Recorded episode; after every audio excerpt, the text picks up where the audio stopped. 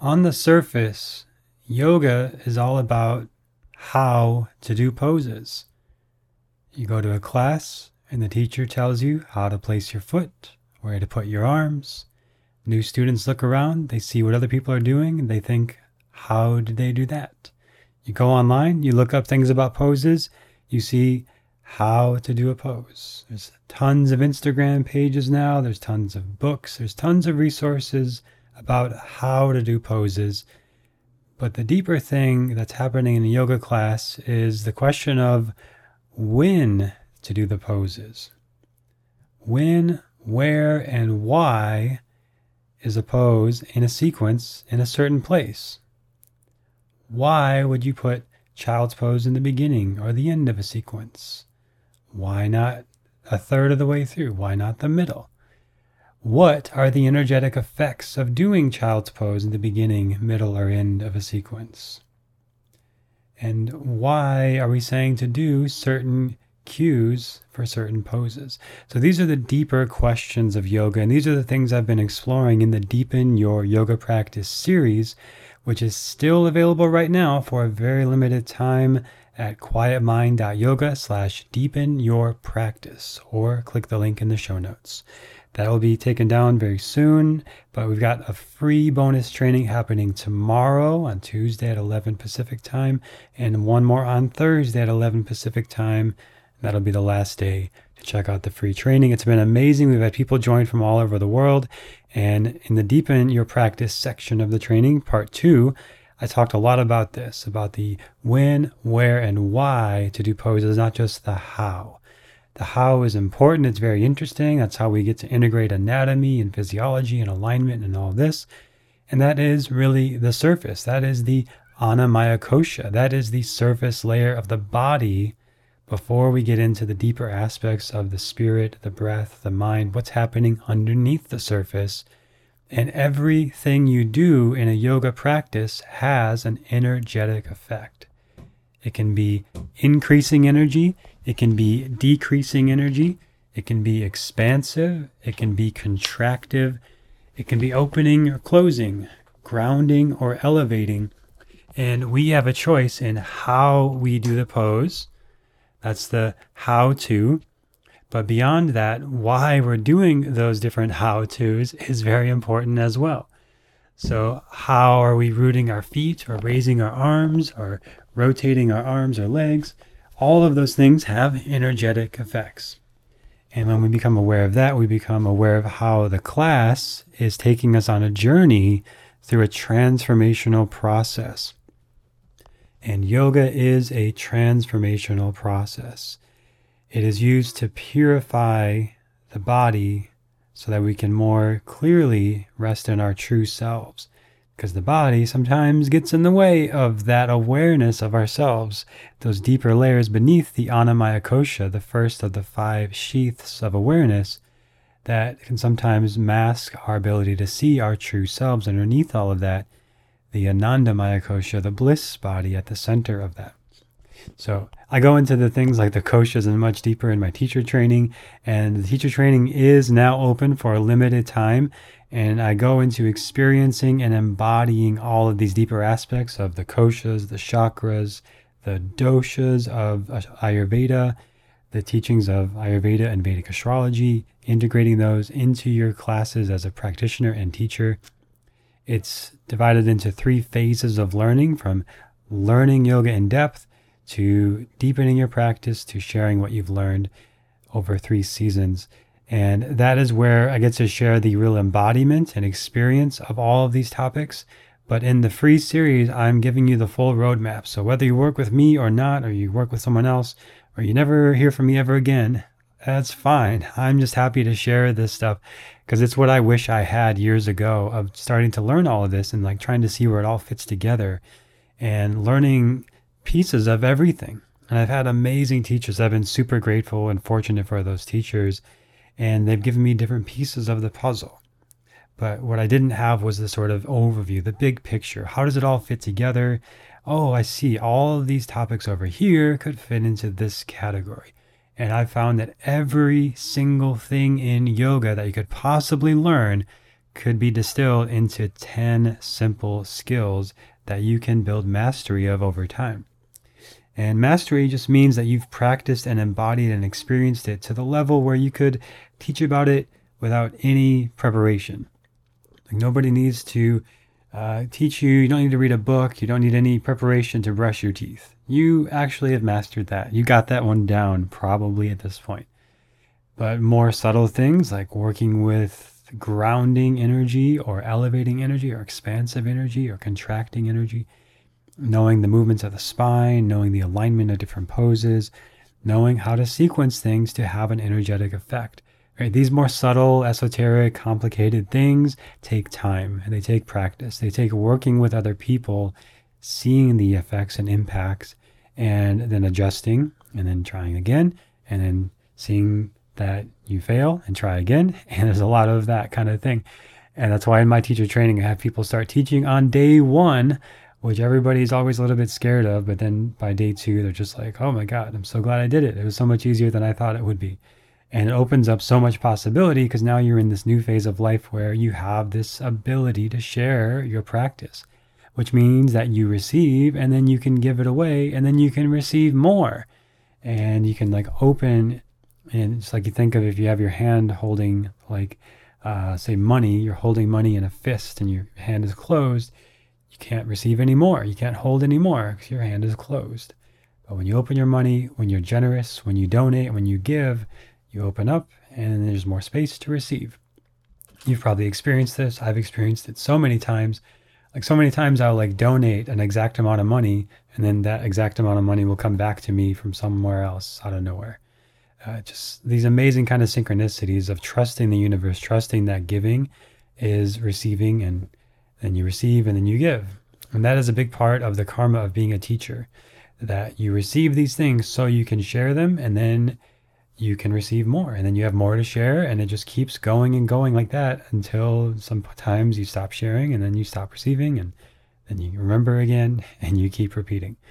Uh, so this is part of the path of being a teacher and you might not feel like you want to be a teacher. Maybe you're interested in a teacher training and that's where i was when i started. I didn't think i wanted to be a teacher at all. I thought i just wanted to learn this stuff maybe i would share it with some friends and that's what so many people say that come to my teacher training and so many i've talked to over the years they just want to deepen their own practice and then they ultimately realize by the end of that how much they love it and want to share it and how valuable it is, how much it changes your life, then you can't help but want to share it with others. But some do just do it for themselves, and there is so much power in that. And then rather than teaching yoga, you be yoga and you embody it and you take on the energetic awareness and energetic imprint of those practices. So you go to your job and people are like, what is she doing? There's something different about her. Whatever she's doing, I want to do that. And then they will end up coming to yoga classes and they'll pick up on your being the yoga and not just teaching it. And you can do that too just by being a teacher. If, if you are an actual teacher, it is even more important that your presence transmit the, the frequency of the teachings. So you're not just teaching concepts, you're not just teaching how to, you're embodying it, you've experienced it, you're transmitting it through your presence, through your words, through your actions. It comes across even when you're at your worst, even when you make mistakes and fall and you forget, you become angry, resentful, tired, whatever, you can bounce back from it. You don't get stuck in it. You don't hold on to it. You practice aparigraha, non grasping. You practice ahimsa, non harming. You ask for forgiveness. You apologize. You make amends. You work through these things. So you have these skills, these deeper aspects like the eight limbs of yoga embodied. That is what's possible. That can heal generations of lineages of wounding and trauma and abuse and neglect because you chose to change that. You chose to not just take that on, to not just react, but to choose how to respond, to slow down, to connect to yourself. That is so much of what yoga is about of slowing down and connecting to your true self and living and acting from that place. And it takes time. It takes going deep, it takes patience. It's like catching a big fish. I don't fish, but I hear, so I understand. It's like you got to be patient to catch those big fish. You can't just throw down a line and like just catch one right away. That's rare. It's really like people spend hours out there fishing, waiting and like letting the whatever the line, I guess, go deep to catch the big fish that are deeper in there. And that metaphor works for like catching the bigger fish of deeper insights. Right? These deeper insights don't come from just sitting down to meditate for a few minutes every now and then. It comes from a depth of consistency in your practice, of time spent on the mat, time spent in study, in svadhyaya, self awareness, Ishvara Pranidhana, surrender to a source or a higher power or God or something bigger than yourself, beyond your control. That kind of depth of awareness and practice opens up amazing insights, like things that no one else has realized before, things that have not been taught to you by your family or history, things that come through insight. All of these yoga teachings come from that. The rishis, the ancient seers and sages of India, are the people who sat in meditation and received this wisdom. They channeled it and they shared it with others and then these people wrote it down and that what became that's what became the Vedas, the source text of yoga where the Vedas from the Vedas comes Ayurveda, Vedic astrology, yoga, deep meditation, contemplative practices, mantra, mudra, so much, really all of the roots of the yoga teachings come from the Vedas, and that came from people who sat in deep meditation. They had an immensely deep practice, right? We want to talk about deepening our practice. That is a, the best model. There's no better model than that of these people who dedicated their lives to sitting in practice. And now you might not be called to that. I'm not particularly called to that level of depth myself. Like I want to live in the world. I want to experience the world and travel and have friendships and community and these kind of things. And I like that householder experience of having yoga be part of it in service to being out in the world and being part of the world and experience humanity. But there, we can learn from that. We can take that to our practice as a model, as an inspiration of what's possible. That level of depth of what can happen when we do tune into these deeper insights even just for a couple hours a week, right? Like in my teacher training is a year long mentorship and we just meet live for two hours a week. And there's two hours of pre recorded content. So for four hours a week, just committing that little bit of your 168 hours you have every week to choose how to spend your time to just dedicate four hours and then your own practice outside of that. You can go deep, right? You, we underestimate what we can do in a day, but we, uh, or we actually we we underestimate what we can do in a year and we overestimate what we can do in a day. So we think we want to try to do so much in one day and put so much on our to-do list. But if we think it's a little bit more long term we think about a year's time what's possible it's immense. Like we can cover a lot just with that consistency of doing something for a couple hours each week. You can go really deep I've been in a lot of containers like that with that kind of similar timeline and found them to be incredibly effective. And I feel like that's what's needed right now in this time and this energy that we're in in the world right now with all the big changes of the past couple years, all the uncertainty. Like, I know that is so needed to have this container of community and connection and mentorship through all the ups and downs over the next year to like process it all, to use these yogic principles and practices to navigate it, to use this depth of practice as an anchor to come back to and go deep within of what's needed now. That is so needed right now. It's so important to have those kind of practices and that kind of support right now. So that's why I'm offering it that way. And again, if you haven't checked out any of this, go to quietmind.yoga slash deepen your practice. Check it out. There's six hours of free training there. There's about to be a couple more starting tomorrow. I'll be doing another free training. You can join us live if you see this in time.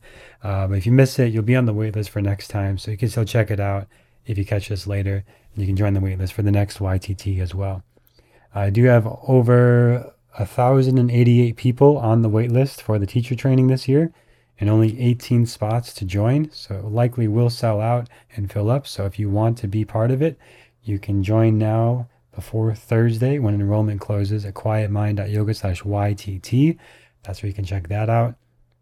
And I really just want to give you this space to go deep into your practice, to explore the when, where, why, as well as the how to do all the poses, to do the deeper practices of Ayurvedic practices like Dinacharya, studying and embodying the eight limbs of yoga, which is so much in itself, deepening your practice and study and embodiment of anatomy and alignment, physiology, exercise science. So much cool stuff in there.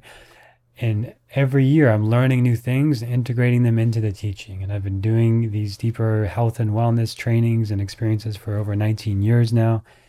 And I've taught over 7,000 hours of classes. And that practice and embodiment, I hope, my intention is to transmit that to the people I work with through my teacher training so that you know what it's like to work with that many people, to work with that many classes, to be able to give that to your students, to carry it on and to carry on through the lineage of Krishnamacharya, through my teachers, to you and to your students and beyond for years and years to come.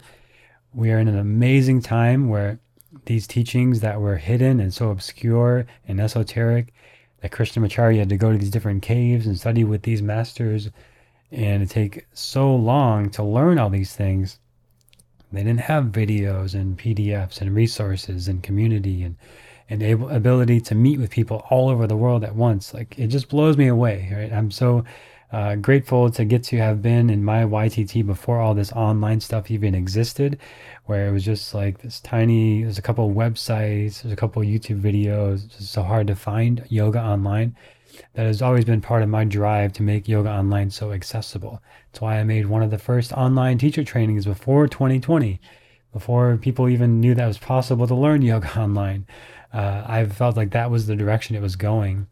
And I always have this, I think one of my gifts is knowing the direction things are going. Like, what direction is the practice of yoga going in society? What role does it play? That's such a question that is so important to me that I imbue that into my teachings of like what you need to know to know how to serve students for generations to come that is in the next phase, the next iteration of what is present now. Like, how do you teach online? How do you create online offerings? How do you create an online business? How do you create a career doing only work you love? Like, yes, you can make a living, a great living, just teaching yoga, just doing work that you love and care about, helping people with these amazing teachings, right? There is valuable, if not more valuable than healthcare which people make incredible livings doing that. Uh, but yoga teachers often undervalue themselves, right? So when you have this depth of practice, this deep transmission of what is possible, people can sense that and pick up on it and know that it is valuable, and they can feel that in your presence. That is just another layer of how important it is to have this depth of practice. Uh, so it's about knowing yourself. It's about knowing what is under the layers of our ego and our identity and the masks we put on and the clothes we wear and the identities we assume to get to your true self. And in your true self, there's so much clarity, there's so much presence, there's so much healing and for yourself and for others. And that's what I want to provide in the teacher training, in all my offerings. And what I'd really like you to take from this podcast is to tune in to the energetic effects of everything you do, not just in your practice, but outside your practice. How are you breathing right now? Right? What are you doing right now listening to this? Are you doing five different things? Are you feeling a little overwhelmed? Maybe you could slow down, ground, eat some grounding food, go for a walk, have a little spaciousness in your day right? Are you feeling really grounded and present already? Maybe you need a little movement. Maybe you've been inside all day, right? What's the energetic effect of listening to this podcast? Hopefully, it's inspiring in some way. Hopefully, it's energizing in some way, motivating you, inspiring you and your path.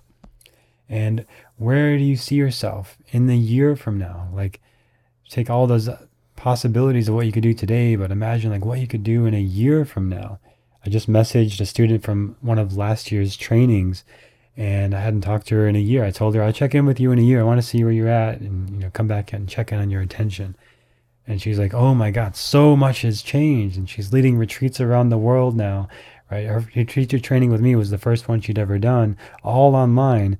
And now she's leading retreats in Costa Rica and all over North America and teaching classes in person and online. And it's really cool. So I'll actually be interviewing her soon and sharing that on the podcast because I was so happy to hear that. And? That's the kind of thing that's possible in a year of deep practice that you might not think of and you might not even think is possible for you. Like she didn't think, she's like, how is this even like, can I really learn yoga online? And right, don't I need this and don't I need that? And like, will I be ready? And 100%. Like I knew by the end, yes, I would ask you to sub any of my classes. You got this. And that's where I want to bring all of my students to come through my trainings. And that's what I hope for you as you listen to this episode that you have a sense of like the energetic effects of what you've heard today, what you do in your practices, what you do in your life, and where that's leading you today, tomorrow, a year from now, five, ten years from now. Like what is possible when you tune into your energy and choose to create from that place of intention. And where you put your intention directs your attention. And then what you put your attention on directs your awareness, your thoughts, your choices, your behavior, your actions, and creates your future right now, just by where you put your attention because of the intention that you've set. So hopefully this is inspiring for you. Again, check out quietmind.yoga slash YTT if you want to join us in this year's teacher training. It's only open one time this year. We've got a whole year immersion together and we've got an amazing group that will be joining us. Space is limited and it likely will sell out. So if you want to join us, enroll now before enrollment closes this Thursday at 10 p.m. Pacific time. Thank you for listening to the Quiet Mind Yoga Teacher Training Podcast. Hope you have a great week. I look forward to sharing more with you next time.